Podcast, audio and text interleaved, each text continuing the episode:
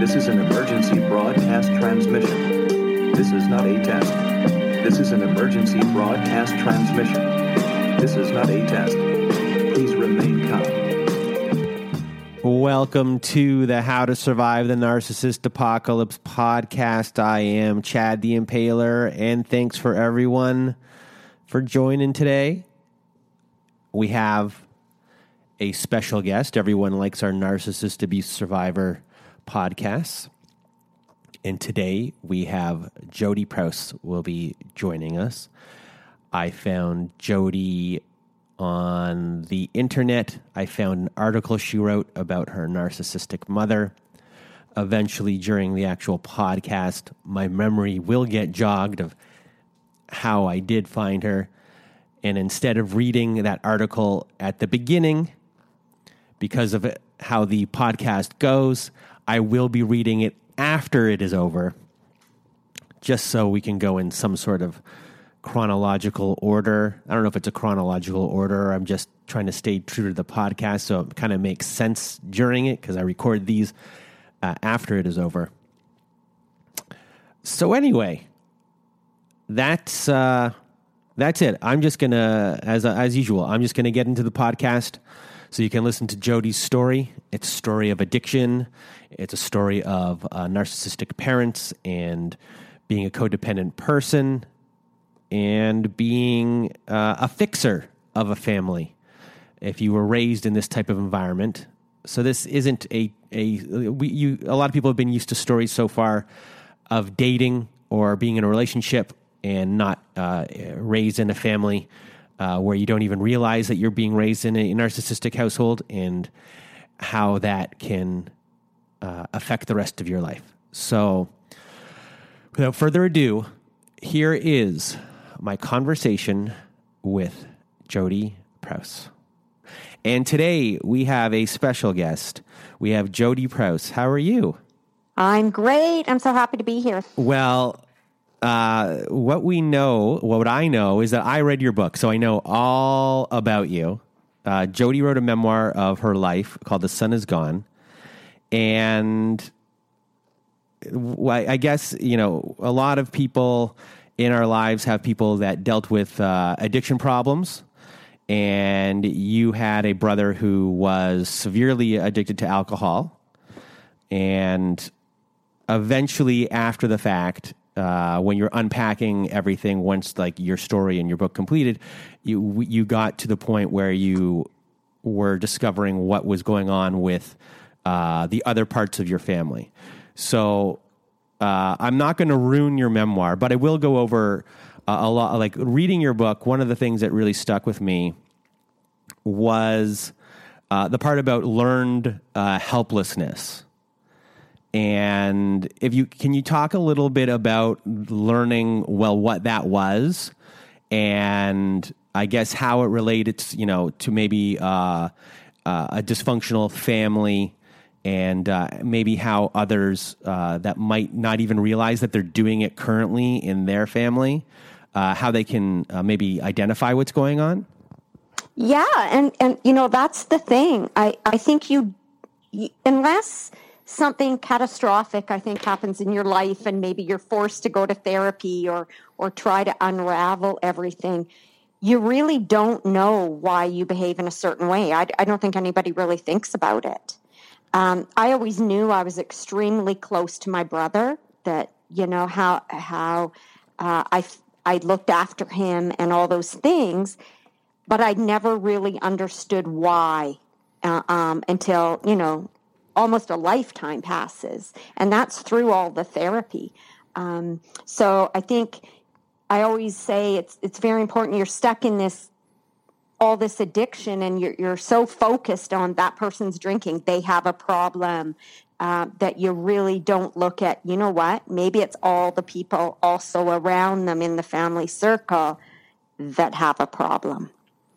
Yeah, and you know, when I was reading uh, your book, the one you know, the one thing uh, for everyone who doesn't have this book yet, that you should buy it on Amazon. Correct? It's on Amazon. It is on Amazon. Uh, Sun yeah. is gone. What you'll you'll learn, you'll be sitting there and you're reading about your life and being like, uh, you know, you'll you drop everything, no matter what. you're you're like the most reliable person. Um, so reliable, it's a detriment to your life, uh, and it took you a very long time to fully comprehend um, how detrimental it could be to you. Uh, when like uh, as far as codependency goes, uh, how many years did it take in that whole entire process for you to realize that you were codependent? Oh, gosh, I, I think uh, I was probably just over forty years old. Forty years old, and yeah. I and I still didn't really realize it. You. I always say to people, you know, I never gave my brother money. I didn't phone in sick for work for him, like things that my other family members were doing. That that's definitely for me. That is enabling. Um, but I saw I was doing other things. I was cleaning his apartment. I was, you know, things that I thought were support at the time. I was paying for his therapy because he kept getting losing his job. Um, but I think what really drives drove me, and I think drives most people, it is it's done out of a place of love. Someone you love is going to die. And that just causes you to behave in, in and make choices that you wouldn't normally make. That that is just that is just what's in your mind every minute of the of your waking moments. So, uh, one thing that I, I was always curious, um, I guess when you were you got, guys were younger, uh, your brother Brett Yeah. and, and your sister Nicole, who was much younger than you. Um, it, I forget what the gap was on, on the age of you and, and your youngest sister, Yeah, eight years. Eight so years. th- yeah. So my brother's which, four which is years which, younger. which is a lifetime uh, Yes. when you're younger. Yes. A- and the one thing, what was br- like with your mom and dad? Obviously, your dad, your mom and dad are uh, split up. Uh, Yeah. What was your brother's role in the family, and what was like uh, in a traditional narcissistic parent household? Um, your brother was your brother the scapegoat of the family because it always seemed like he was, uh, you know, everyone liked him. yeah. yeah. Um, but uh, were you the one that was nitpicked, or was he the one that was nitpicked? I don't nec- I, I I was Or- definitely the one. I I I was definitely the one. Certainly the one. And you know, you talk about even even throughout my whole book. I don't even get to the narcissistic family um, Oh, oh, know. when the book ends, right? And so that has to tell you that, first of all, how important programs like yours are, how important it is to talk, how important it is to go to therapy if you feel that you're struggling. Because I have only really understood really understood this for the last two years, and so um, my brother was the golden child. My brother, I mean, he was loved above all others um, and by everyone. First, it, it it was his demeanor. I mean, he he was so so sweet and kind and all those things. Um, but he could do no wrong, and that that was definitely part of the problem when he started struggling with such severe alcoholism. I mean, to my mother, uh, no, no, nothing Brett could ever do um, would be bad, and so that was that was very hard on during this journey. Yeah, when I when I was um, yeah, eh, when you uh, a lot of your book, I was uh, sitting there, and you know your like your story was very extreme. Uh, Yes. eh, you know uh, the, the degree of alcoholism and addiction was eh, off of a chart. It really was off of a chart, very very extreme. And I kept on saying like, but there's still this core actions and reactions of human beings that even though that one was extreme and whatever I've endured in my life and within my family unit might not have been as extreme, the core the core issues were all so familiar and uh, your your mom's reactions might be more of like I guess sometimes your mom's reactions to things were combinations of let's say my mom and dad, even though let's say one of my parents is narcissistic and one of them is codependent, because sometimes it's uh, har- hard to tell that when you're in the throes of codependency. Um, and it was it was very eerie uh, to read it because in a, in a way it was very textbook and uh, very familiar, and it brought me back to this familiar place that I didn't want to be.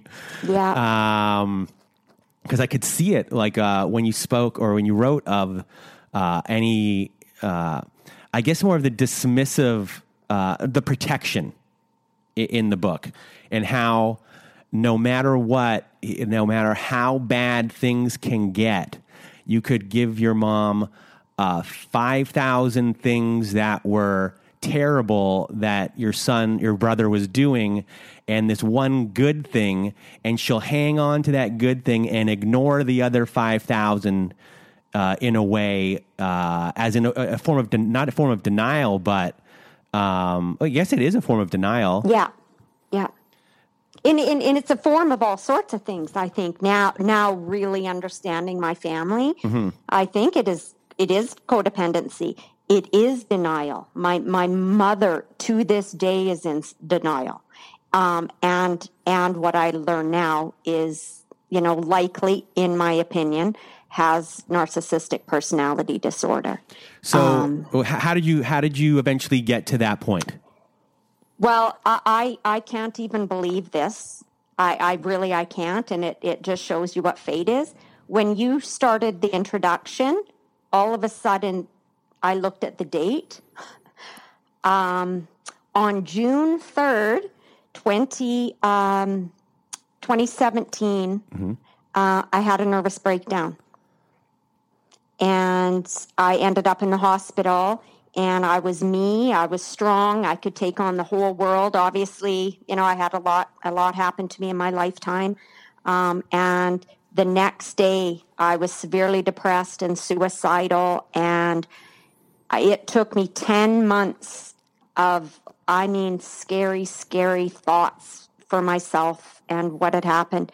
And that's through therapy I learned really about the narcissism um, and and you know I'm I'm not blaming my mother for my nervous breakdown, but that was the root of why I had a nervous breakdown.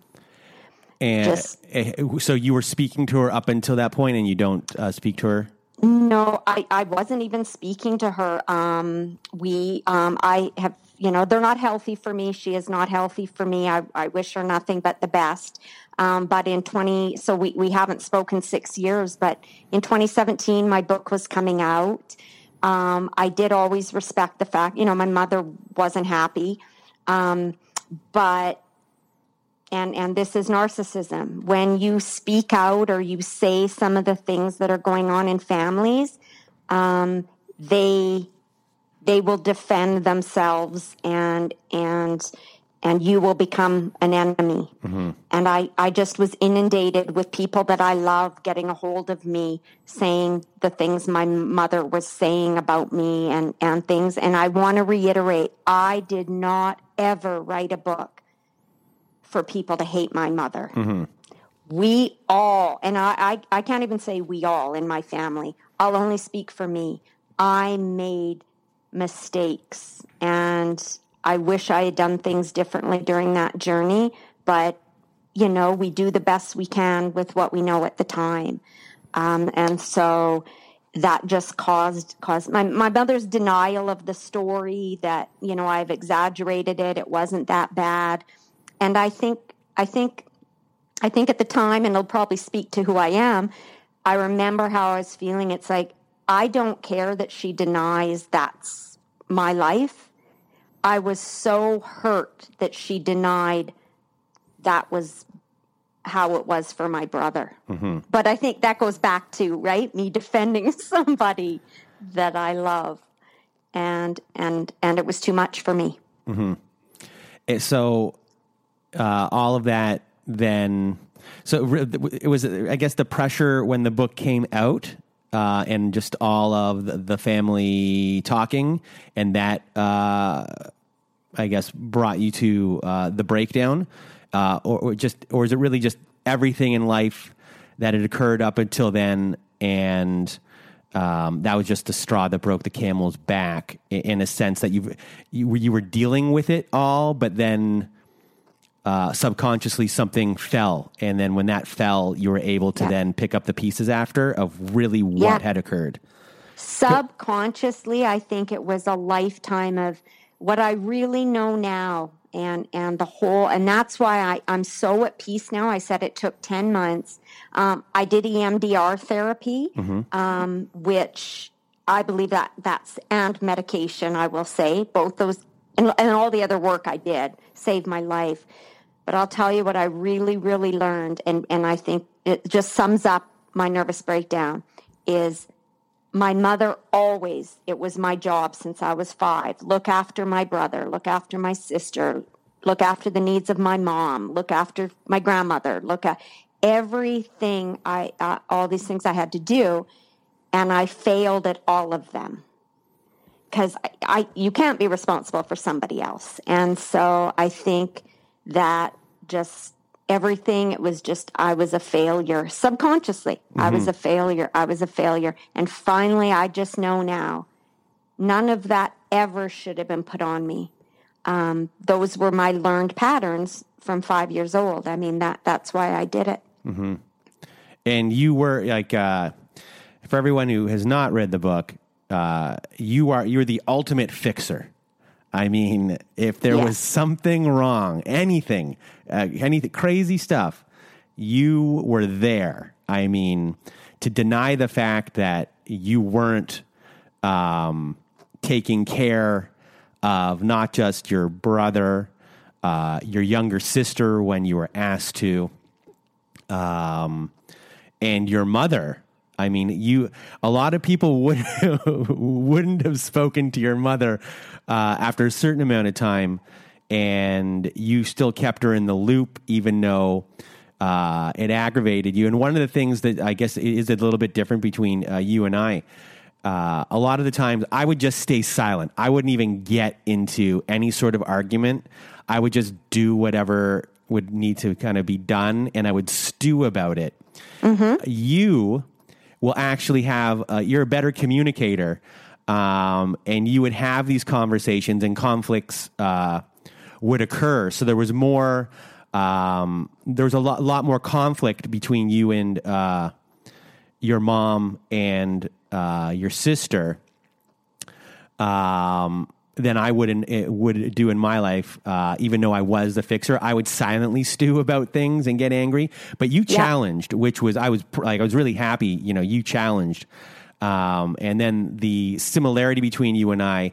Uh, I guess you know my brother has been in uh, gambling rehab a couple of times, and we have other other things that have occurred and different he different addictions yep and uh, the way you talked about how you were with your brother, especially when you were younger, uh, and that carried on until you're older, you just sat with him. You know, you never questioned choices really, and you were his friend, and you Yeah. always treated him as a friend, and that served you until it, it eventually didn't serve you. Yes. yes, and, uh, and and you know, I think we're more similar even than you think because you you maybe it's just the pieces that I I write and you you see my conflict with my mother and how I say something to her, but the truth is, most of the time, I I didn't.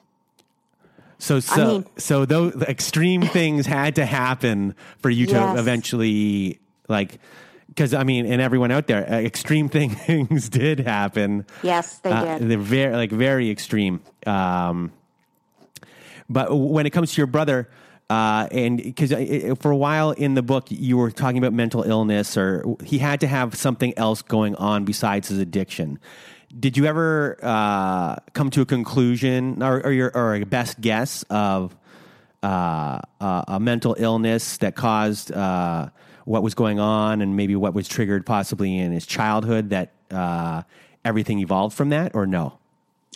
When we were and that's why i think it's so important to to talk about this now and i love being in a world where we're talking about everything now we're Yeah. not supposed to hide and we're supposed to be who we are and we're not supposed to have shame and and um, i'm such a believer in that and especially the secrets in families and i I m- when my brother was going through it, you know, it was 2000, the year 2000, and you know, six or seven rehabs. People touched a little bit on mental illness, but it was just more you have to stop drinking first. You have to quit drinking. And as you said, this was a severe, severe case. Now, if it was today, there would be a place where they deal with mental illness and addiction at the same time. Mm-hmm. That is that is where my brother belonged. Um, I do believe our early childhood trauma, one of the very first chapters where I talk about you know my dad coming home in the middle of the night and us having to flee the house, and I never talked to my brother about that because I didn't. I mean, why would I? Why would I say it? I didn't think he remembered. I believe with all my heart he had anxiety and depression, and it was part of the trauma that affected him later in life. Um, I do believe other things happened to him that uh, he wasn't willing to talk about. Um, and uh, and I will say, uh, lots of things happen to us in life. It is still up to you, the individual, to find the courage to say something mm-hmm. and, and, to get help. So, I believe um, my brother had borderline personality disorder, probably mm-hmm. uh, undiagnosed. That that and that it saddens me. It, it it saddens me because maybe things could have been different, but um, but on the same token, I can't change the past. So yeah. I hope I hope to help people now, and and and people that are going through not this exact story. None of our stories are exactly the same. But you're right. I think you can find patterns in there. I, I think anybody reading this, no matter who you are in the family, you likely can find yourself in, in one of the pages. Yeah, I, I found myself. Um, I found myself through you, and then different family members took on different personalities uh, throughout. And, and my brother was not, um, as I said, he was not a, an alcoholic to that level, but he still had eerie. And the one thing that you, it was different is my brother had a lot more problems when uh, he was younger. So I didn't have the same type of relationship that you had with your brother, where it was uh, uh, loving. I, I, distrusted my brother from uh, a very, a very, very, very young age. Yeah. And but yeah. I but I still found that the relationship was still the same uh, in the sense of that uh, I guess you're at a certain point with addiction. Uh, you start to think: Is my brother an addict or is he an asshole? Uh, is uh, my brother an addict or is he a narcissist? Uh, yeah. An addict can be these things, but uh, in reality, if you flip it the other way, a narcissist isn't always an addict. and, yes. and all addicts don't have to be this way. And I always knew from a younger age that my brother had something else going on before addiction even took place. I was the only one aware uh, of this, and uh, it was it was very frustrating that no one else. And now it's developed into something where finally people are listening forty years later, and yeah, and the I guess you know there's there's something else that's going on. And do you think because in in your book it was such a uh, for me it was never a change. Uh, for you it was a drastic change of this person that you knew and that now this person is like at a certain point your brother's not even your the old person anymore. That person barely shows up anymore. Yeah. Um, and I, I, I think what the, that makes a lot of sense because what I've learned now um, um, and and I'm no expert in, in everything, but um, I've read tons of books. I really want to get as much knowledge as I can, and that sometimes when things happen, um, and certainly things you don't remember. I mean, my brother didn't remember being terrified and just hysterical as a two year old boy, and me getting him dressed in the middle of the night to to have to, I said, leave our house from our um, drunk father, and and all those things. And sometimes those things, because again, you know, they show up in a um, early twenties for men. Mm-hmm. And I think maybe that's what happened. Um, that he probably did have depressive episodes and felt anxious in high school, so he started drinking. And then, you know, the alcohol just started taking control. And we certainly we come from a family. Um, you don't share your your feelings. Yeah. That's you know, um, and you know me. I I've always been loud and outgoing, and and my brother, he just his personality so shy and quiet and an introvert. Um, so you know, he doesn't have that. You know, even to to make him really say what's going on. Yeah, because he was a golden child. So a golden child, uh, most of the, a lot, well, you'll get different types, but uh, Yeah. kind of like a textbook golden child. Sometimes um, some will become a, of a narcissistic personality, uh, but others, uh, golden children, will become voiceless people because they're uh, they don't want to rock any sort of boat. And uh, originally, I guess your brother didn't do that. He was a quiet, shy kind of guy who didn't. Uh, didn't speak up, I would say. Was that be correct? Yeah. Uh, totally, absolutely correct. And you know, near the end of the book, I was, and even I remember because I would go to counseling, and and it was when my brother was going through it. I wasn't going to counseling for myself. I was going counseling like, what's going on? Oh my God, how do we help him? Right? Um, which again was a mistake because we should have been asking, what are we doing wrong? Um, but nonetheless, even I remember the counselors. I mean, alcoholism is a narcissistic disease, right? Yeah. So he was showing when he, he sobered up, um, you know, after that, you know, by then it was 12 years of severe alcoholism. He he wasn't the person that he used to be. He he was extremely selfish, and the I just thought it was alcohol addiction. but eventually um, you learn I, I guess in a way that this is the real him Yeah, po- possibly yeah. or or, I, I or, or, or or you know the the unquiet him the one that actually talks uh, at this point uh, a, a little bit of him would be there but then this other person shows up It would- did you did you eventually uh, start thinking what is the real him I don't even think I thought it. You know why I, I think of it now on those terms? Because my sons, my two sons, are now men. yeah And so my sons now are 26 and 28 and so they were they were young going through this with their uncle. And and I understand now so much of who you know I, I i loved my brother like he was my own son. I mean I, I said that in the book. I came to that realization through therapy just from having to raise him and look after him and, Which and all those things but i did Yes. i did. And i think you love who that person was and you remember him walking and you remember when he's four years old and you remember all just like my other two sons but seeing now how my sons aren't who they were when they were 8 and 14 and 21 and so i do see that now that i had i guess i had this who my brother was when we were young when we were happy. I think that's what it was.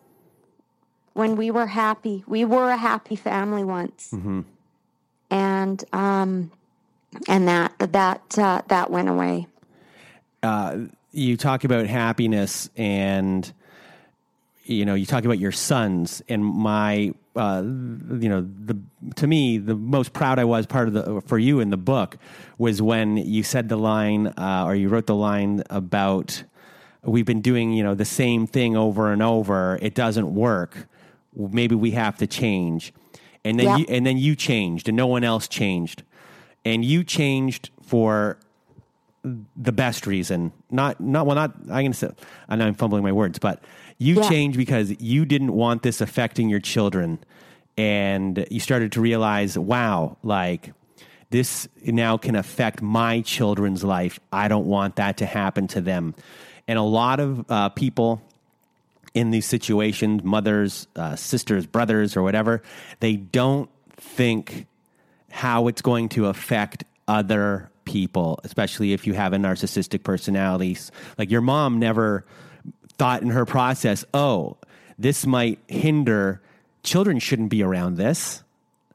Um, it wasn't in her thought process, uh, but you finally got there that I have to I have to cut this off to save the rest of society. Or, or, Yeah. or I look at the society, but like the rest of my children's life, so they can grow up as as normal and live, uh, you know, so they don't have these problems going growing older. How tough was that? Uh, it that was that the I get that was the catalyst to um, your enlightenment. Yeah. And I always knew, I always knew that the early years with my, and, and with my alcoholic father, it was nothing compared to the things my brother did. I mean, my dad would just come home drunk in the middle of the night. They'd fight. We'd see violence, you know, things like that. Um, and I always knew it impacted my brother and I. And so why, gosh, look at the things I allowed to go on um, before I got to that place. I will tell you, it is a regret. Uh, I'm not going to use the word I feel guilty. I feel extremely bad that I let my sons see some of the things they did. And, you know, you'll agree, it, it, it was, as a mom, I should never have allowed that. I should have got them therapy then.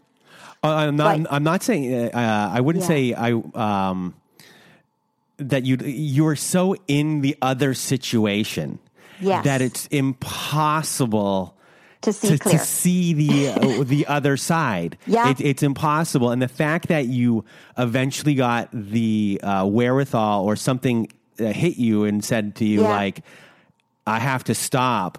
Not too many people would be able to do that, and you were able to do that. Um, Yeah. So you should be proud that you were actually able to do that before it became uh, a bigger problem. worse. Yeah. Yes. And I thank you for that because, you know, although I had two young sons at home and this was my brother, if you really understand the dynamic that I loved him and felt responsible for him, really, to me, unconsciously, I had three sons.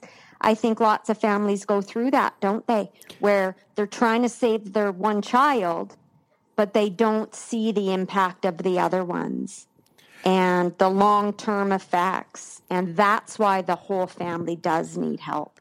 Yeah, and, and just not that. Like I can think of a million scenarios that can happen. You have like let's say a couple of siblings, and you have let's say this narcissistic mother who's going to protect one child, and Yep. you and you in your mind say, do you know what? I don't want this sibling around my children. That is the line I'm going to draw. I will hang out with you by myself, but I don't want you because you you're a wild card. I don't want you affecting that. If you put that foot down, that person will then probably say something to the mother and then the mother is now involved in your thing and probably you know this i'm just giving a generalization to mm-hmm. probably many people's situations and then that mother is probably then barking at you how could you not let him see this uh, your your whatever and she's essentially wanting this person to be able to see your children and who know and, and affecting them i mean that's kind of the level of uh, having a narcissistic parent in this type of environment where they're um, I, I don't know if it's a. Uh, uh, what I'm, I'm fumbling on my words, but it's more of a, a visualization or an idea of what a family's supposed to be, no matter how anyone's supposed to be acting. Um, and they're taking care of uh, the, the the golden child. Uh, have you ever analyzed? I guess your mom's relationship with your brother, because I guess that, in a way, I'm not describing exactly what happened with your family, but uh, your mother's relationship with your brother was special. Yeah, to her it was. Yeah. Um, it, it, uh, it, Because she would protect him no matter what, and she would not protect you. no. And, and, and she wasn't doing him any favors. I mean, that, that's the thing about, uh, extreme enabling. And, you know, what you, all the things you just mentioned, that is exactly, you know, my mother. I mean, oh my gosh, it would be mean if, if you said, um, you know, he wasn't allowed in front of the children or, and, you know, the boundary I drew with my brother was very clear when I finally got the strength. You do not ever phone me drinking under any circumstance, and I will only see you sober. I never would ever say to my brother I wouldn't see him. But the reality is he couldn't stay sober. But that is on him. And to my mother, that was on me. So that's, you know, that's the struggle in families. Eh, So, did you ever? I guess after the fact, did you unpack a lot of stuff when it came to uh, your mom and your siblings and how each one of you were treated, um, and how you were you were given a completely different set of rules to live Yes. by. Uh, your brother was given uh, every nice he, he could get away with murder and uh, he- she was okay with him. She might might get, be get disappointed but she could always let him get away with it probably scot-free. Yeah. and then there was your younger sister. What was your young because your young your mom had problems with your younger sister but then eventually later on uh, it seemed like they were on the same team. Um, what was her role uh, in that kind of uh, narcissistic uh, household of, of siblings and mom And and you know, I think I need your help. I've never really analyzed Oh. my sister, so I'd love your help on that. Oh, but okay. what I what Yeah. I will share though is my sister. I mean, she's a flying monkey certainly when it comes to me. My my sister sides with my mom when when they don't get along. Um, I I don't have a relationship with my sister either. Mm-hmm. Um, unfortunately, she has struggles as well. Um, and addiction struggles she she has she has yes Okay. yeah all, all sorts of all sorts of challenges so uh you know uh she she has my two nieces um my sister doesn't have custody of them Okay. so i just try to be the best aunt i can be for them but she is very much like my mother like you know all of this still to this day is my fault um you know and uh I I have worked, I have unpacked and unpacked and repacked and unpacked again. And I, I, I, and I look at it like I'm glad I was treated differently. I am always a very positive person. You're not going to find me angry or uh, for all the things that have happened. Uh, I, I always try to find the positive out of it. And so for me, I have always said, if my mom didn't treat me the way she did, I may have ended up like my brother or sister. And so for that, I'm grateful. Even through all of this. Well, because you were eh, you were the outsider, Yes. and because you're the outside, well, you, no matter where you are in life, you're uh, and if you're an outsider, you can see things from a completely different perspective. In a way, you can see it happen, even though you're in it. But sometimes you're able to kind of take yourself out, and it's more in slow motion for you to like look and be like, "That is wrong. This is wrong. What you're doing there is wrong." Um, and what was uh, you know, your sister is an interesting character in the sense in this whole story because uh, she, your mom asked you to to help raise her at a certain point and, and sent her to you when she was a teenager. So they obviously did not get along. Um, and you also didn't really see how she was being raised because you were out of the house pretty early. 20, Yeah, I- 21? 17. 17. I, I, yeah, yeah, I got married at 21. I left home at 17. And so my sister was nine. And so just that age gap, you, you know, you're not that close. And, and, you know, we had had a beautiful, happy, happy childhood um, after my parents' divorce with a stepfather.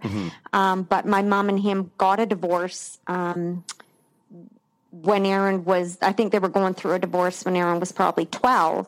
And then she, my sister started acting out. And my mom couldn't handle it and asked her to come live with me. And, you know, you say, I say that, like, of course, I said yes. But I think what, what people need to understand is when you, when these things start being put on your shoulders when you're five, um, I didn't know I could say no. It, it no isn't an option. No, it isn't even in your consciousness. I didn't legitimately did not know that I was allowed to say no. And so when I did, of course, say no when I was 40 or older, that's when, you know, my mother, my brother, and my sister didn't understand. It's a giant. No. It's a giant shock to them. A giant shock that my mother and sister still don't understand today.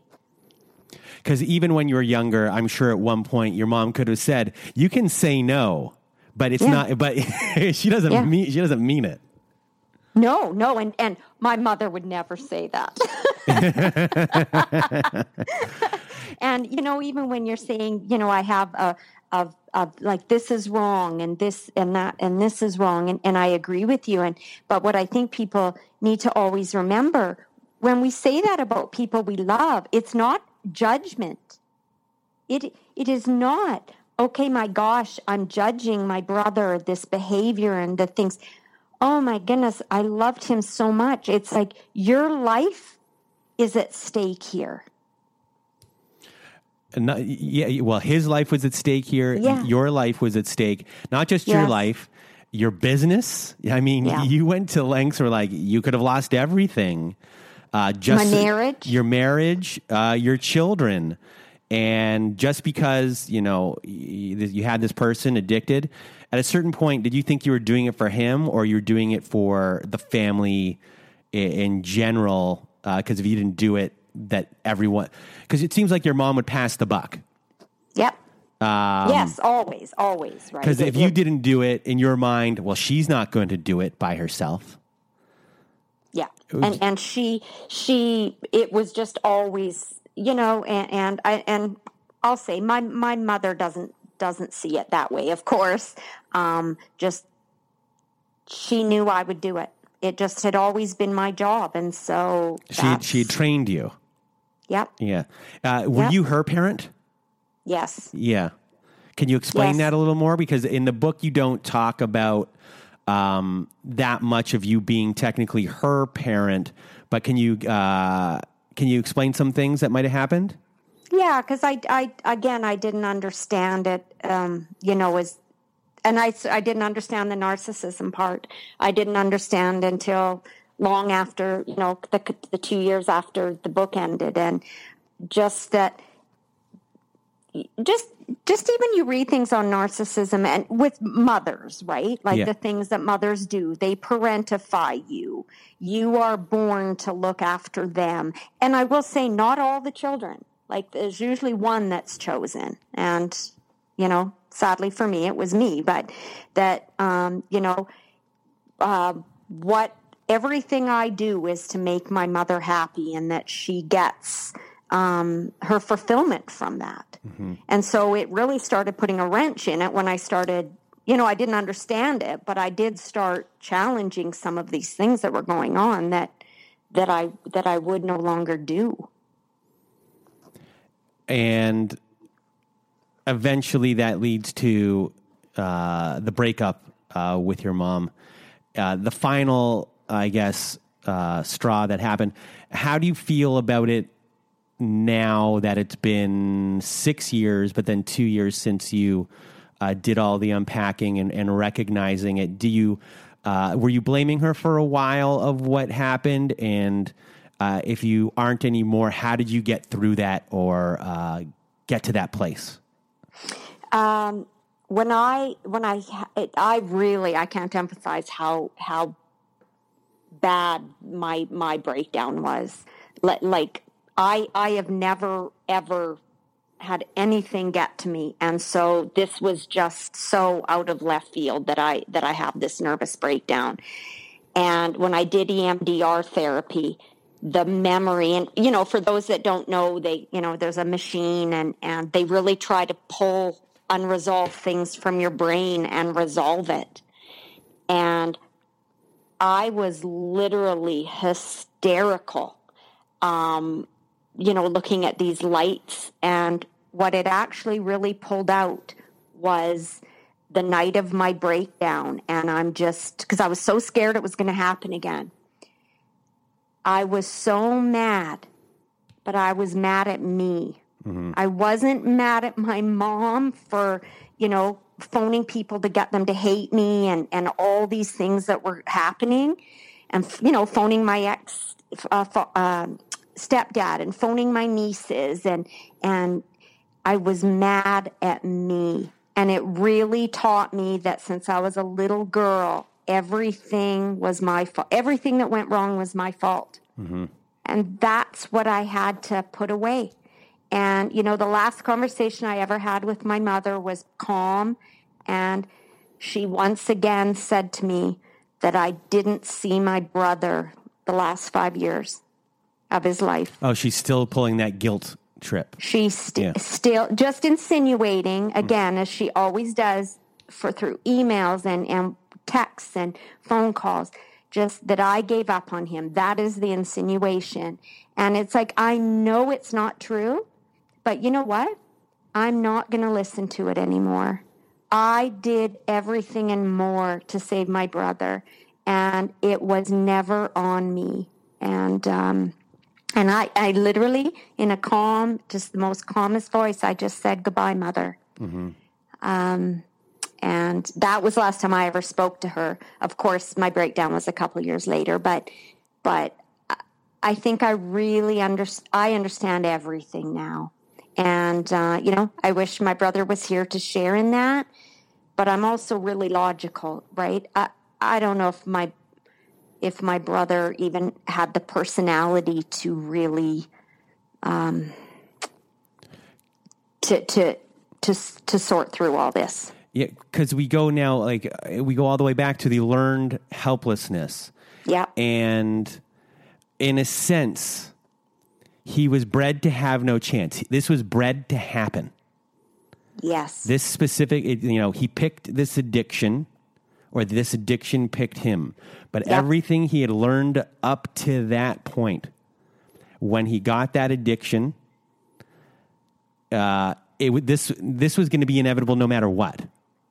Uh, the the outcome, uh, because he probably had it so ingrained in him to be this learned helplessness that he didn't have the uh, the ability to um, dust himself off and make the best. I mean, addicts will relapse; they'll relapse a ton, but Yeah. at a certain point, uh, he had at one point a, a responsibility to work.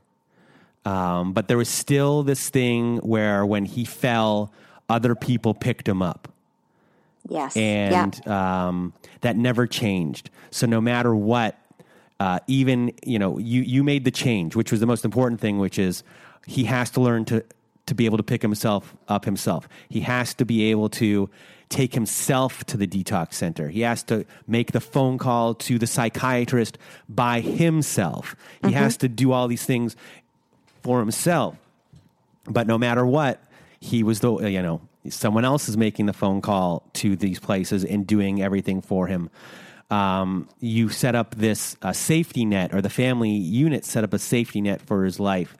Um, do you think because of uh, how he was raised, let's say even after the first time uh, he went to rehab, and let's say you took away the safety net at that point, do you still think you'd have the same outcome, uh, in your opinion, or do you think maybe he would have picked it up at that point because the uh, the addiction wasn't as bad, even though it was pretty bad pretty quickly? Yeah, it was pretty bad, pretty quickly. But you know, it's interesting because you you I, it's just eerie for me because you keep saying learned helplessness, and that's he used those words sometimes to me that he was he was learning that like when he was in rehab, um, but we didn't, you know, we didn't understand the or I didn't understand, and neither did he, the full scope of all this. So, number one, it's so true. Uh, do I think I, I, I in in my honest opinion, I, I I don't think even early on it it ever would have ended well.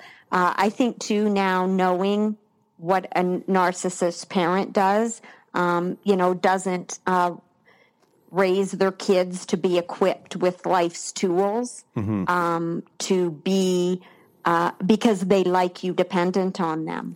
Yeah, the, I mean- yeah, I, we, I haven't touched that on that before. Uh, your mom like the dependent.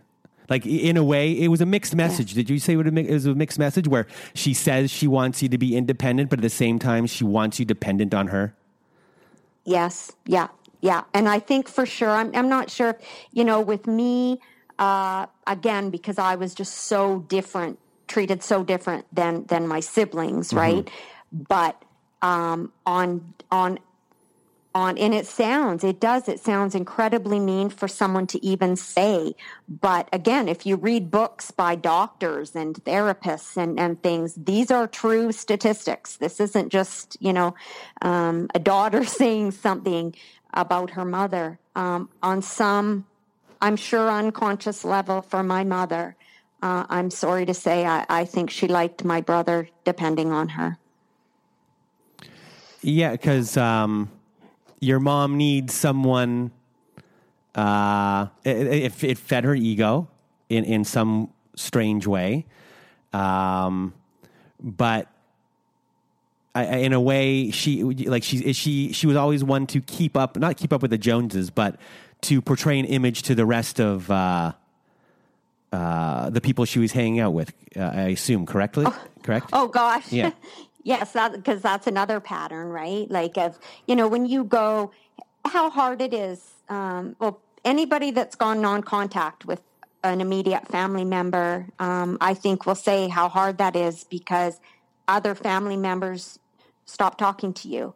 Other family members take sides, um, and people can't believe, you know, you wouldn't talk to your mother or your father or your sister because they are very good at making that's part of their facade, right? Of of our family is that's why they don't like these secrets shared. Yeah, like right now, you know, I'm in no contact with uh, my brother, and right now, it, everyone has accepted that I am I've no contacted because of events that occurred. No, Mm-hmm. This time, uh, you know, we're we're in his 45th year of life, and no one right now has a problem with uh, me doing that, and they're actually respecting the fact that that's happened. But when I was younger, um, when I protested, when I was around 21, when I protested his existence uh, for living for living on this planet. Um, and I, I moved it. My sister. I moved in with my sister briefly, um, and I think it lasted maybe four days because they couldn't stand uh, that. My parents couldn't stand that uh, this was going on. Like they wanted me home. Um, they couldn't comprehend uh, that this was to happen. You know, in their mind, they're still trying to create this family unit uh, facade. Yeah. Um, and you know, I said, I'm not coming home unless you uh, do something about this. And because in their mind, it's what they wanted. You know, they wanted me Yeah. home. They didn't really understand what I was even prote- protesting. They couldn't comprehend it. They, I don't know if they could see it, or they just uh, didn't. Not that they didn't care. Um, it was just uh, you know part kind of for me it was just par for the course that uh, they would sh- just shove it under the rug. So eventually they agreed to um, what I wanted, which was for him to go get help or them to take him somewhere to get help. Um, and obviously that never happened. Uh, but they would they did anything to entice me home because it became more about I, I got a phone call from my dad. And really, you know, my dad would be the uh, the narcissist of my parents. My mom would be more of a codependent person, but my mom was my brother's protector. okay. Uh, so that that's the, the weird dynamic we had. So my mom was more of my brother's protector, and uh, even though my mom loved me, but she would even if my brother did something terrible to me, she would still protect him over me. Even though in a way she liked me more, but in some Yeah. ways she would protect him. And I was the youngest, yet I was my brother's keeper. Um, and I, I became the, I was the youngest, but I became the fixer of my family, which was unusual. You were the older one that was the fixer. I was the youngest and I became the fixer. So, um, that, that's kind of the weird dynamic that we had. I, um, that we share the same inherent traits and we're almost identical in what we would do. Yeah. Uh, but the dynamic of I was the observer from the the low end, and you were the observer from the high end.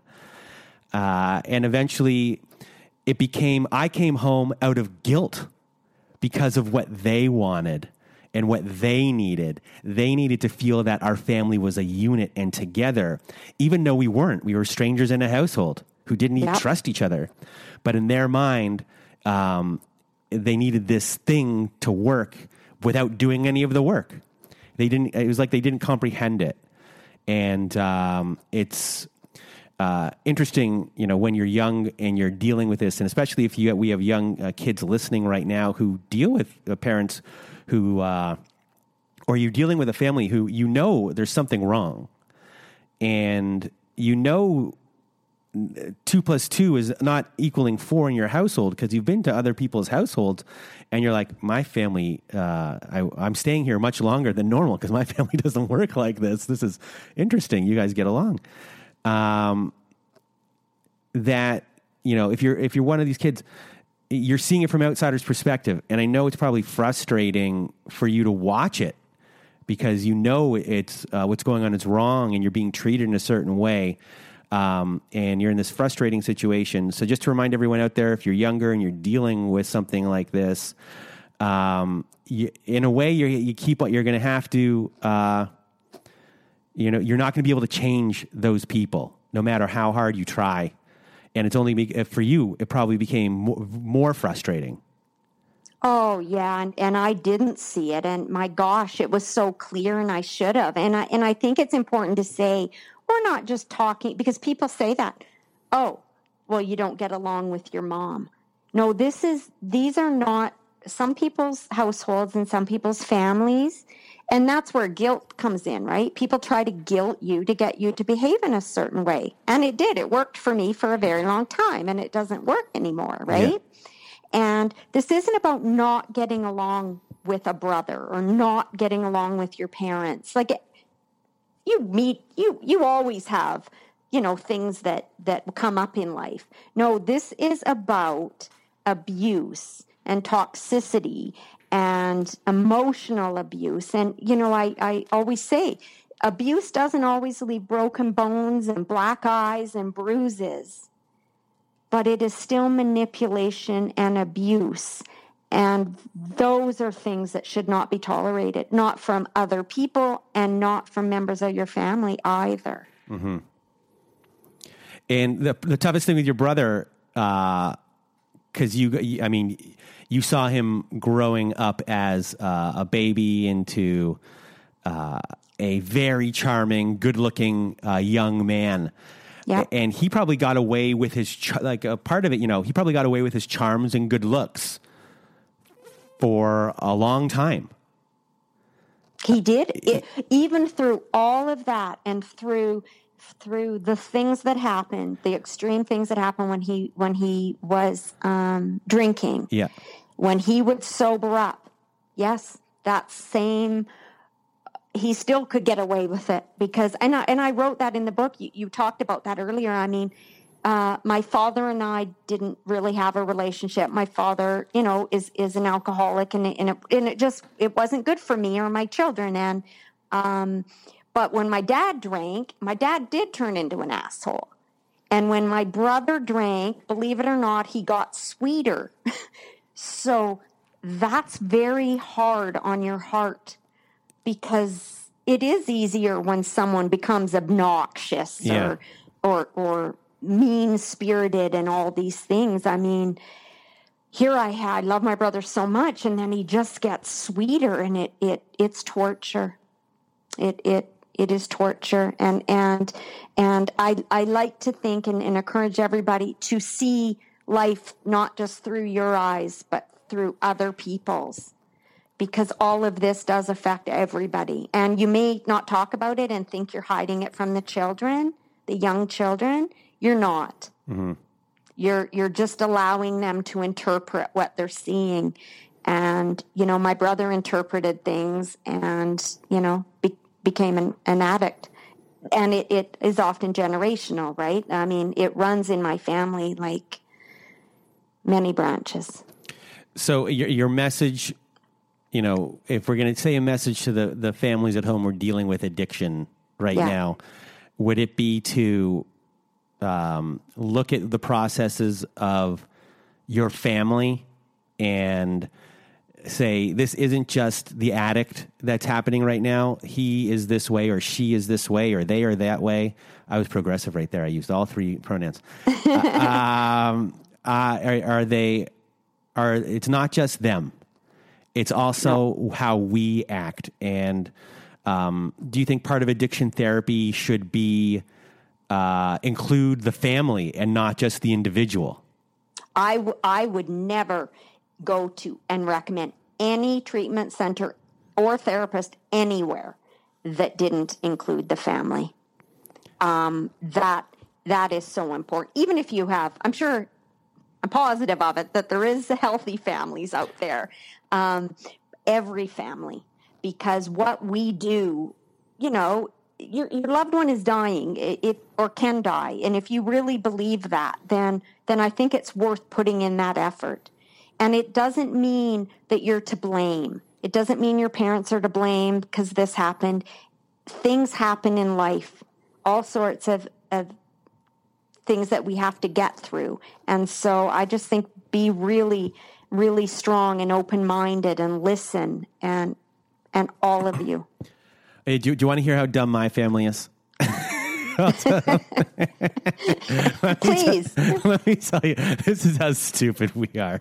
Because, you know, we, the first time uh, my brother went to uh, gambling rehab, I'm an enabler. I will 100% say I'm an, I'm an enabler. Uh, I need to take myself out of the. One of the reasons why I'm no contact with my brother right now is because I'm too weak. Like, one, I don't want to deal with it right now. But two, I am a weak link, and it's easier for me to not be involved for him, for me, and for the whole situation. yeah And reading your book, and when you took yourself out, I was like, yeah, I, I'm doing the same thing. And the first time he was in gambling rehab, a very, very long time ago, and I went to visit. Um, he's telling so gambling is gambling, and there's like fantasy baseball, fantasy football, and a lot of people think fantasy football isn't gambling, but it's still gambling. I mean, it's just not game per game. And he's giving me, um, okay, make this trade for me, uh, make all these moves for me for my team. I mean, I'm going and doing these things, not thinking that like this is a form of gambling. What what he's doing, and um, you know, we, we didn't, I didn't even think that like I am part of this problem right now. This isn't just my brother's fault right now or what's going Yeah. on. I'm now, I, I, I'm not just perpetuating it, I'm perpetuating it while he's in there. I mean, how stupid am I to, to do that? But I did it uh, because for me, it was if I was to say no, then a, then an argument might ensue, and I didn't want that argument. I was too Yeah. scared of the confrontation um, because I didn't because my brother in his way is is uh, I think you know he's got a mental problem with narcissism and whatever else goes on, and uh, I was too scared of the wrath of the argument because my personality is like yes I'll do it I please I'm not rocking the boat so I'm going to do whatever you want to do. Uh, my father who likes to control situations in this in this situation um, set up a job for him when he was to come out. So my brother is getting out of rehab. What job does he set him up with? He made him take the Canadian securities course to become a stockbroker. Oh my goodness.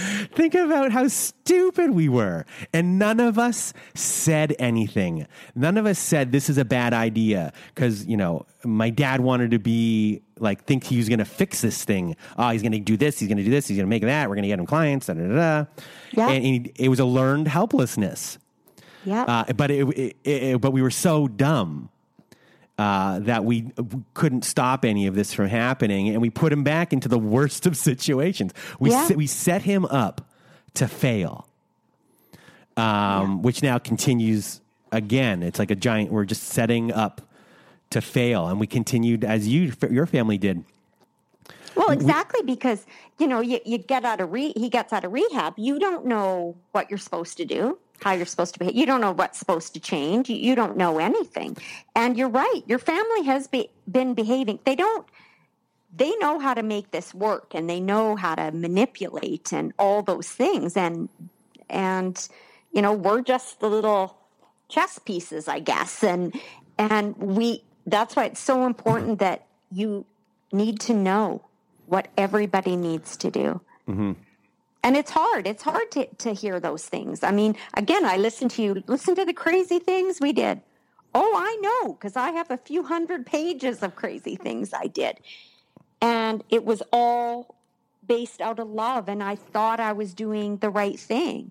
And then it's shocking because it wasn't the right thing. No, like even recently, um, I, I, I, it's out of it's out of love. You don't want to see your sibling in pain. No. And uh, even recently, even with my brother's gambling history and me thinking, oh, my brother doesn't have a gambling problem anymore. He's got these other problems and uh, stuff with his job. He doesn't have a job anymore. And he was talking about how he wanted to do things with animals. Like that would be better for him. And I was like, great. That's a great idea. So I, you know, I talked to someone and I found out that uh, he could work with horses. Except what I didn't think twice about was it was at the racetrack. Oh my goodness. and we're making phone calls for him to uh, go and meet like some trainers and things. Uh-huh. To go and work. Eventually, that never even happened, but it was all set in motion. I mean, I was, you know, I still again was part of the problem. Yeah, uh, you're making the calls though. You're, like you're, even, yes. even, right? Yeah. And and and that's what we do, right? Like, I mean, we're my brother- codependent. we're codependent human beings. Yeah, like he's at rehab, he's getting help. Your brother's at rehab, my brother's at rehab. They're getting help. They're they're working on themselves. So the least I can do is make some calls and the or clean his house or that's that's what we do. And I'm going to tell you a little interesting a little interesting story. I mean, I now I'm like because you have through the process you have to change and and changing patterns that were ingrained in you when you were a little child is very very hard. And after my nervous breakdown when I'm sorting through all this stuff and my depression got so so bad. You know one of the reasons I know now mm-hmm. because as much as I hated, like Jodee, you have to, you know, don't worry about your own kids or your marriage or, you know, you have to save your brother and you have to go do this for your sister and you have to help me do just all the, and other people even in my life. Anytime there was a problem, they'd phone me. And so finally I'm just like, whoa, no, I'm not that person anymore. But you know what I learned about myself? Mm-hmm. That I got my happiness my whole happiness came from making other people happy. So when I started saying no all the time, I became lost and depressed. Oh. And so that's been part of my journey that like through my after you know after understanding my mother and my my whole family and all my it's I have to find what fills me. And that doesn't mean I you know you say no to it. you still do nice things for people but I'm not that fixer anymore. I'm not that girl. And if people want to get mad at me, if they then they can. Um, This but is this did, is this is why we're the same, because uh, when I was uh, with my old therapist, we would talk about me. Uh, we we created something called that I would call the jerk syndrome, where if I didn't do something for someone, I would feel so bad. I would feel like I was the worst human being around, and uh, if I was to continue to say no, it just felt worse and worse and worse because I had created my identity of being this thing. That's what I was. That's how I saw myself, even though at the same time, I kind of hated doing these things for these people. Me Bec- too. Me Because, too. Because it wasn't my choice Yep. to do it. Uh, were you able? Like, was the piece that came to you when uh, you did do these things, but by your choice? Yeah. For first of all, yes, absolutely. If I want to give somebody a gift or or give somebody money or things things or do a favor for somebody, but especially my family, like you know, when your family has problems, they're asking you for things all the time, and you know, money is one of them, or bailing me out of this scenario or that. Those are the thing, the unhealthy things. I know it's it's no. and it's still it is even like you know i have a 20 year old niece and and she knows like giving money and things like that if people get that's a boundary for me and that's just for because of my brother i think that that that was one of the really you know my mother always paid all these things and and um, so so those are the strict things that I say no to. And uh, your relationship, uh, you so your nieces uh, of your sister. Yeah, yeah, my now, daughter. Because now we're getting into the codependency kind of stuff. Did you, did you ever go to Codependence Anonymous or anything like that? I didn't, and people even ask me about that, or if I ever went to Al-Anon, and you know, and I and I laugh, and then it's it's not meant to be funny. It's like Al-Anon. That would have been the last place I thought I ever needed to go. Like that's how lost I was in the story. I legitimately thought I was doing the right things. Eh, So uh, I'm going to take you back to your sister's uh, children, your nieces. Yeah, Um, because obviously your sister's not that much in their life, or it's uh, regulated. I guess maybe how much she sees them. Yeah, yeah. She she doesn't she they don't live with her. Um, one's one's thirteen, one's twenty. Um, she does she does see them. Okay, so your Yeah. your role in their life, do they look at you uh, for guidance at all? Y- yes, yeah, Eh, yeah. so, so, so do you feel an extra responsibility to them, and does that boundary ever get crossed? I think I think I'm good at having a healthy responsibility. I, I we talk. We've we've we've openly discussed my brother, their uncle's alcoholism um, and mental health. We we've always talked about that openly, which you know my sister and my mother never never liked.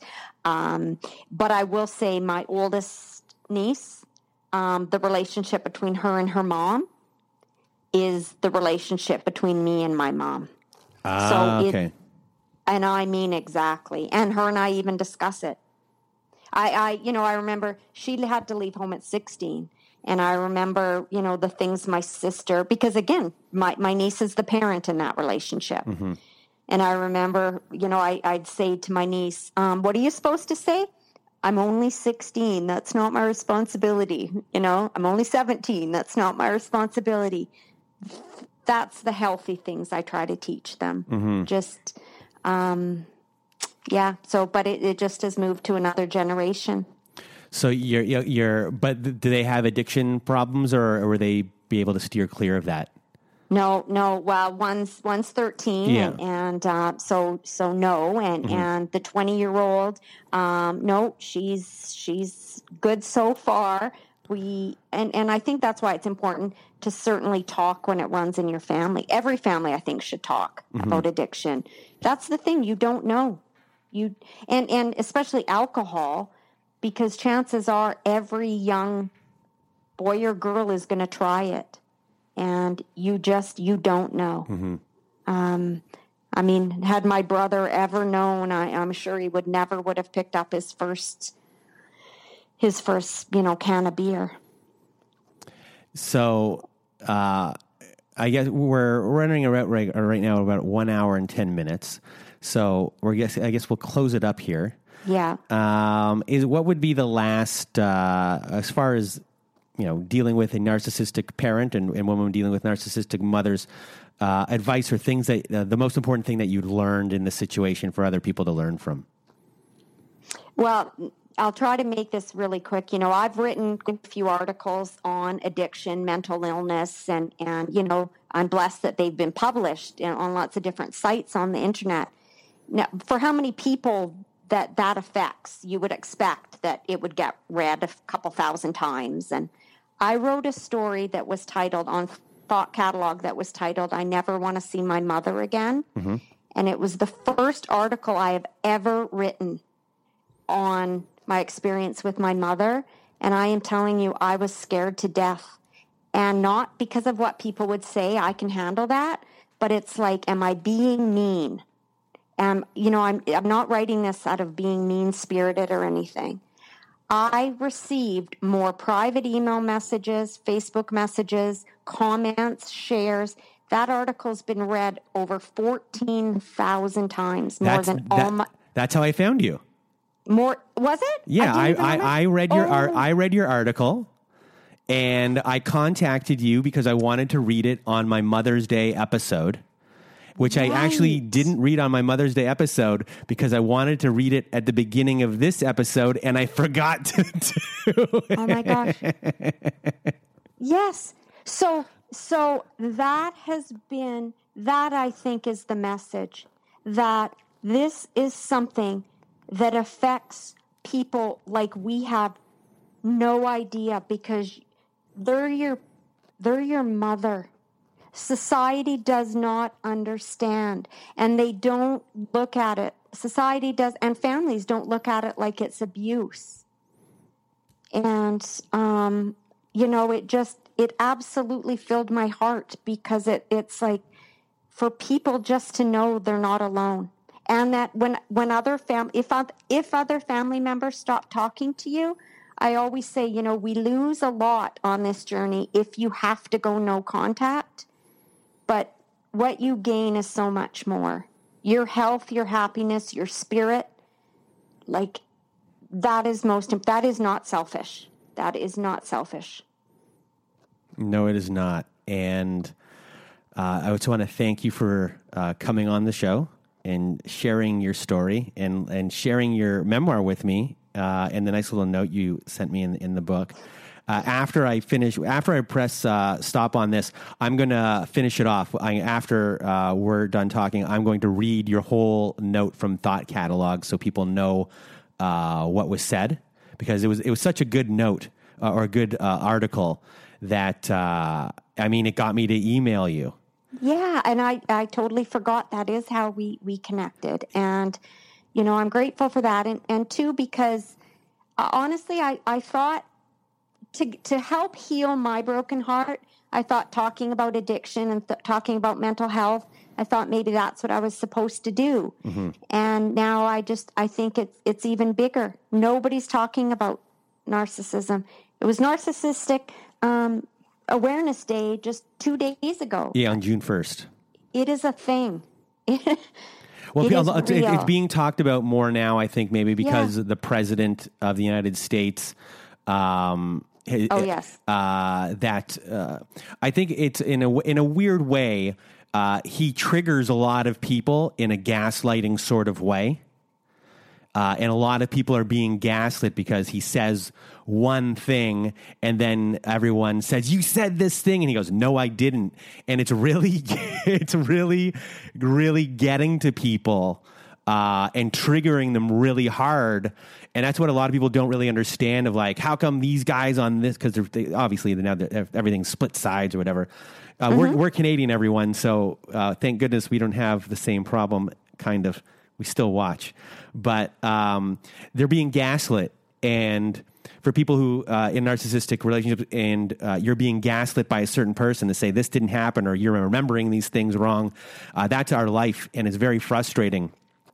And uh, these people don't even realize that they are being gaslit by you know a narcissist and that it's done kind of on purpose, uh, but they fall for it every single time.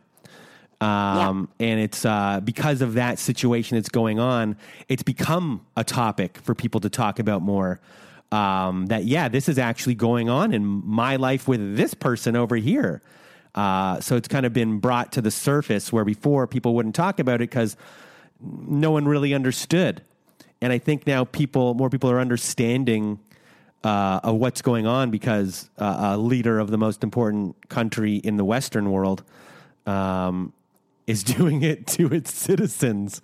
So, um, and I think that's why it's it's becoming a thing or becoming more. Uh, there's more awareness. Yeah. I mean, that could be an episode within itself. But uh, before we leave, one last thing because I mentioned it on my previous episode, which I haven't released yet. Which will come out by the time this episode comes out. Is I'm, I asked you to take the Enneagram test. Okay and you and I knew what you were. I knew in my heart of hearts what you were. Uh, and everyone should take the Enneagram test because I love it. Um, and you took the test, and I asked you what you were, and you said you were the number six. And I said, Yes, you're exactly like me. I knew you were, when I read your story and I was able to read your whole life and how you wrote it and all of your, um, the pain that you felt when you made certain decisions. Um, and then the pain when you felt when you when you did something good uh, and you knew the right choices and you could see everything. I knew you were like me, and I knew you were exactly my personality. And if whenever you find out what your subtype is, I know your subtype is going to be called the buddy, um, because your relationship with your brother and everything, and with other people of not rocking the boat, and people like being around you because you don't question anything, and anyone can hang out with you at any sort of kind of time, and you're just someone that puts people at ease. Um, I knew you were like me, and um, uh, you take on the personality kind of whoever you're with, uh, and it's a hard it's a hard life because you are doing so many things for other people that you don't know who you are, and Yeah. and you have Yeah. to re- eventually you have to rediscover what you like, what you want to do, and who you want to be um, because most of your life has been for other people. And uh, if you're like that, uh, who's out there living that way, you can change. Uh, if you're a codependent person, the same way uh, we are, um, there are. Uh, you can go to meetings. You can go to codependent meetings. You can read more about this. And if you're identifying with this and didn't even know you were like this, uh, your life can change for the better. All you have to do is take the first step and recognize it and say it out loud, or talk to someone about it. And that's that was fun. that was fun. How are, how are you? I, I went on a tangent there. No, that was great. And you know, as you said that, my sub one is Buddy. I remember. Oh, you are the that. buddy. I knew it. Yes. I'm giving you a virtual high five. Yes. Um, and and you don't and and everything that you said is so true because all of a sudden when I because you don't think you have to change. I mean, looking after people seems like that's a really positive thing to be. But looking after people um, and sacrificing yourself, that's not healthy. Yeah, and when, when uh, for a long time, uh, I thought I was number two, which is called the helper. Uh, Mother Teresa would be the helper, even though even though Mother Teresa, people don't know if she was actually the nicest person in the world. But let's just say for right now, Mother Teresa was the nicest person in the world.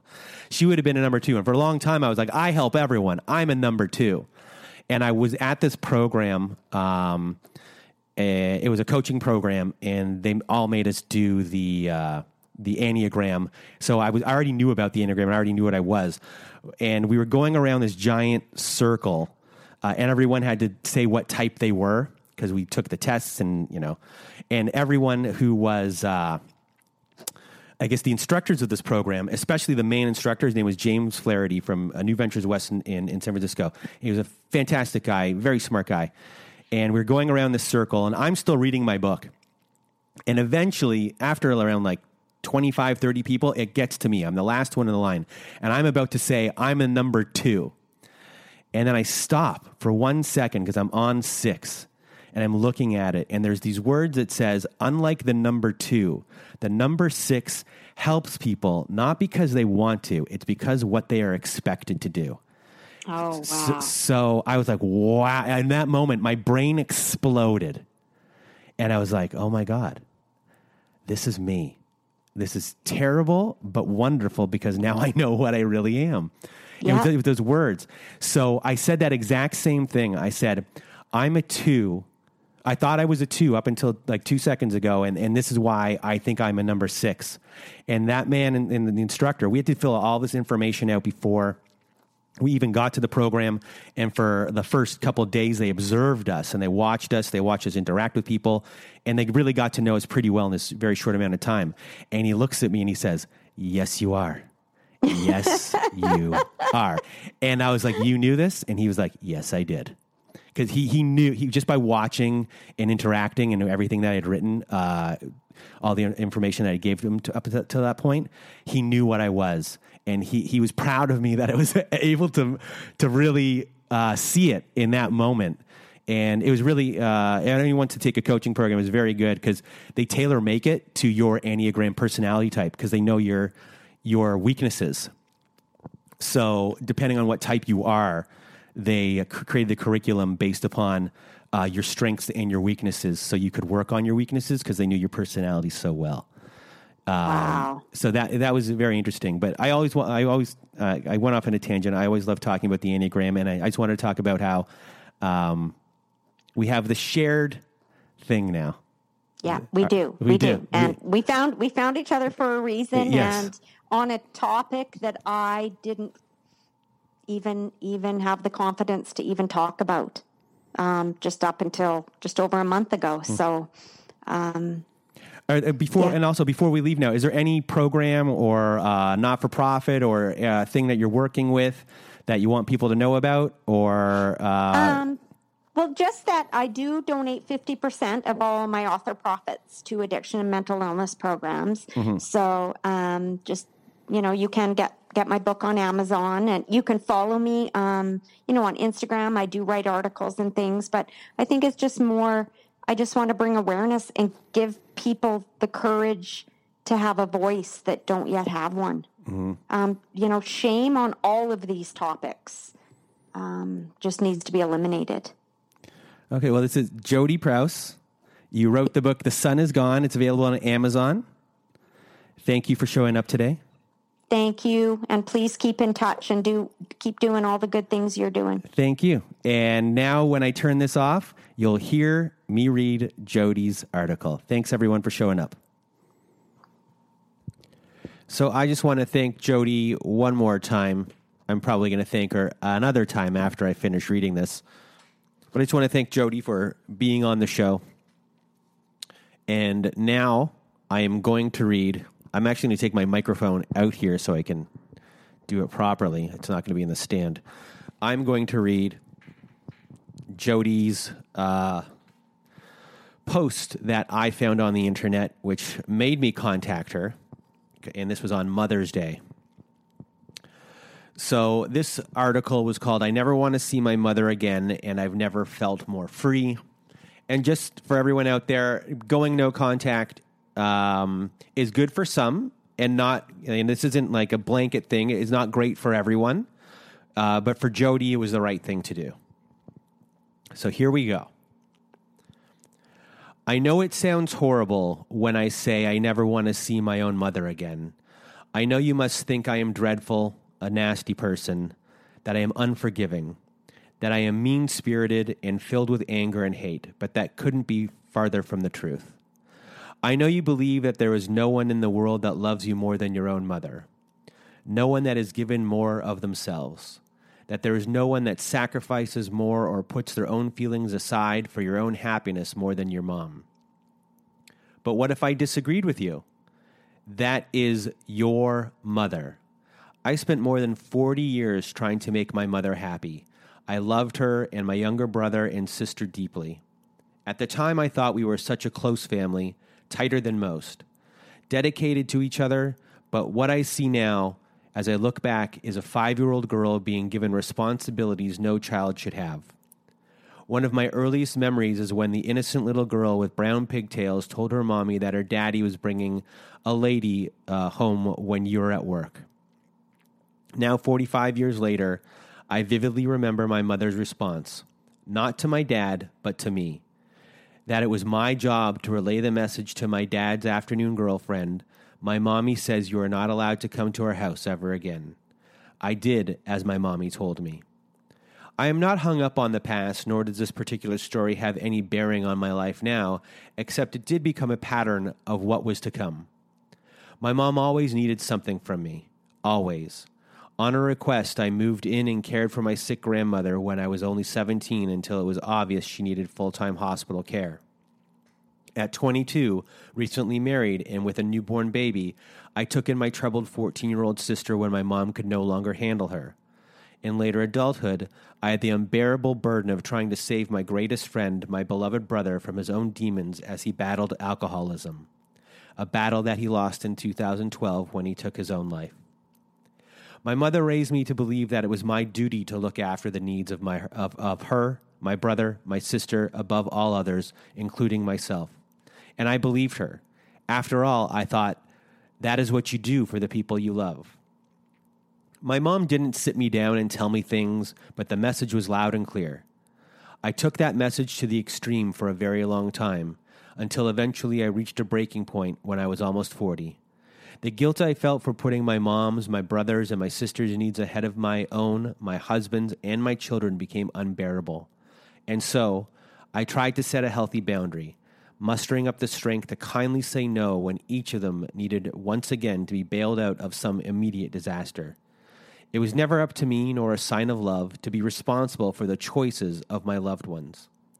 I tried, and failing time and time again, all that left me was broken and a feeling of being a complete failure.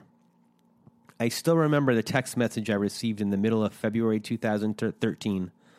I had been on a short vacation a few days prior and was sitting quietly early in the morning with friends enjoying the sunny weather at Lake Havasu when I heard my phone beep. I took a quick peek. It was from my mother, asking when my son's birthday was. It didn't surprise me, after all. She has two grandsons by me, and she has no idea what day they were born. I replied we were having fun and that Rye's birthday had come and gone. I was hoping she would just let it go. I was annoyed when the second text came through. When was it then? You're kidding, right? was my reply. I guess I was hoping that my mother would gather more insight, put in more effort.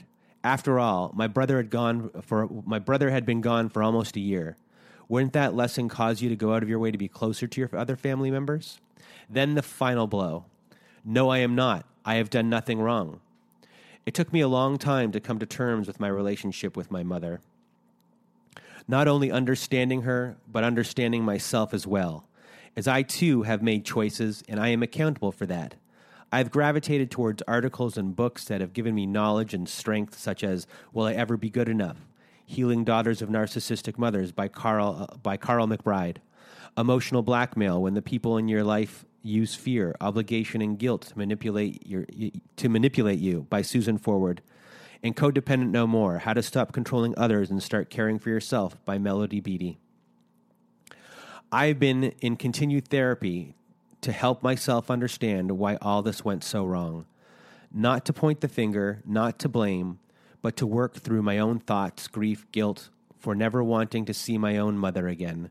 And everything led back to the same conclusion. Our relationship was toxic and unhealthy and came with too many strings. I believe with all my heart that my mother is a narcissist, and I know now that this is not my fault. Likely something happened to my mom in childhood that she has not resolved, and I am sorry for that. I am. But that is another example of something that isn't my responsibility to change or fix. Some signs of a narcissistic mother are she uses manipulation and guilt to get what she wants. She likes to present a perfect family image to outsiders. She is always a victim. She never listens to or cares about your feelings. She is incapable of empathy. She manipulates your emotions to feed off your pain. Siblings are pitted against each other. She parentified you. This is the process of role reversal where a child is made to feel obligated to act as the parent to their own parent and often siblings. She is never wrong. She is a favorite child, often called the golden child. Love only comes when she is getting what she wants. She violates your boundaries. She becomes combative and explosive over any amount of criticism. If you dare speak out, you will become public enemy number one, and she will attempt to destroy you and your reputation at all costs. She will never change as they are not capable of self reflection. I lived through 44 years of all of the above, and if I am being completely honest with myself, I probably would have lived with, an, with 44 more. That is the power of love a daughter has for her mother. I wasn't angry about her text, I was hurt. But I think what I was most disappointed with was that she, after all these years, would at least attempt to show some sort of care and attention for my now adult sons. I decided when I got home a few days later I was going to say something this time instead of remaining silent. I picked up my cordless phone from the kitchen counter and dialed her number. I was calm and cool. After all, what, what I do know now when it comes to my mother is that I have to be. We are not allowed to say our feelings in our family. So I spoke quietly and cautiously. Mom, you really hurt our feelings. My birthday came and went in December. Rick's birthday, her other grandson came and went, and now Ryan's has too. You couldn't even take the time to buy a birthday card for any of us. You have got to be kidding, she replied in a tone I recognized so well. No, Mom, I am not. Birthdays matter, cards matter. If they didn't, there wouldn't be aisles and aisles of them in stores everywhere. I am really sick of this, Jodee. Everyone hates us because of you, she barked. Okay, Mom. That's not why I called, but let's roll with it. What do you mean? I stayed cool and collected. Your sister and I, everyone hates us because of you, and you didn't even see your brother the last five years of his life. Her words echoed in my ear, and I felt like a knife in my heart. Narcissistic mothers intentionally try to hurt their scapegoat daughters. I know it seems implausible. That is why many of us stick around for so long because it's just impossible for us to believe. But understanding narcissism, I can see my mom's behavior is intentional. It is how she feels better about herself. Through an extraordinary and painful journey, I realize now that we often make excuses for people because we love them. But loving someone does not mean we should allow them to treat us badly. Being related to someone does not mean we should tolerate their toxic behavior, unrealistic expectations, constant chaos, and psychological and emotional abuse. Maybe not abuse with broken bones and bruises, but still abuse, even if it is our own mother. We should expect more from family, a lot more, not less. If people like or dislike my mother or adult sister, that has absolutely nothing to do with me. Nothing. Saving my own brother from addiction and mental illness was not my responsibility. My own mother making me believe for, so for so long was just cruel. I had heard those words for so many times before in person, in emails, texts. My mother takes every chance she gets to remind me that I didn't see my brother more than a handful of times during the last years of his life. I will not spend the rest of my life listening to her callous insinuation that I gave up on him and that I abandoned my family. I lost a brother that I adored, and I feel his absence every single day. I am strong, confident, and know the truth in my heart. I did not see my brother very often during those last years. That part is true. Not because I didn't love him, not because I didn't believe he couldn't get well, but because he couldn't stay sober, and I had to find the courage to draw the healthy boundary to finally protect my own heart and for the well being of my young children, whom I pre- previously allowed to witness traumatic events. And that decision was between my brother and me, no one else.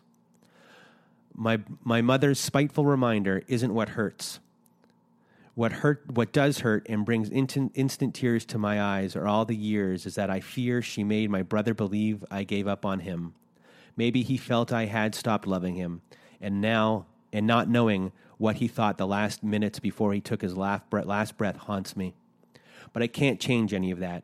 What I can control of then and now is what I was and willing to accept. I now know there is nothing, absolutely nothing, I could do in this lifetime that would please my mother. To her, I am here to serve her and her needs only. And that, friends, is an impossible task for anyone. I now know there are others who do understand, most like me, that do not explain all the things that have happened during a lifetime that forced us to make this painful decision of low contact or no contact with the woman that brought us into this world. Ones like me, whose other family members stop talking to them for no reason because they believe we are mean and cruel to our own mothers. Ones like me on various private Facebook groups who share similar stories and who support, love, and listen to one another so we don't feel so alone. Or ones like me who write articles once in a while in hopes of giving others courage and hope. I don't expect most of you to understand. I just know that others experience life differently. You don't need to say anything, but try not to judge and condemn us. Have an open mind and an open heart. Some people in life must make choices that you never have to make. I understand that, and I know that I am sincere, sincerely happy for you. And somewhere deep down, I hope you're happy for me. I never want to see my mother again. Saying that does not make me heartless or cold. I am a good person. What I am also is healed. I have worked extremely hard through therapy, which I took very seriously, and I am grateful to be in a happy and healthy place in my own life. The alternative would be to spend the rest of my life wanting and struggling for something I will never receive from my mother the ability to live my own life and unconditional love.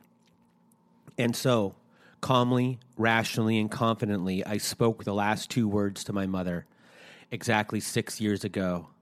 Most people, myself included, would consider it started as a minor conflict. If it was something that could have been resolved with a simple, I am sorry, I didn't mean to hurt your feelings. But my mother isn't capable of saying, I am sorry. She isn't capable of a lot of things that I need. And I am allowed to decide, and so are you. I will not feel guilty or ashamed. Guilt and love used to work to get me to behave in a certain way, but not anymore.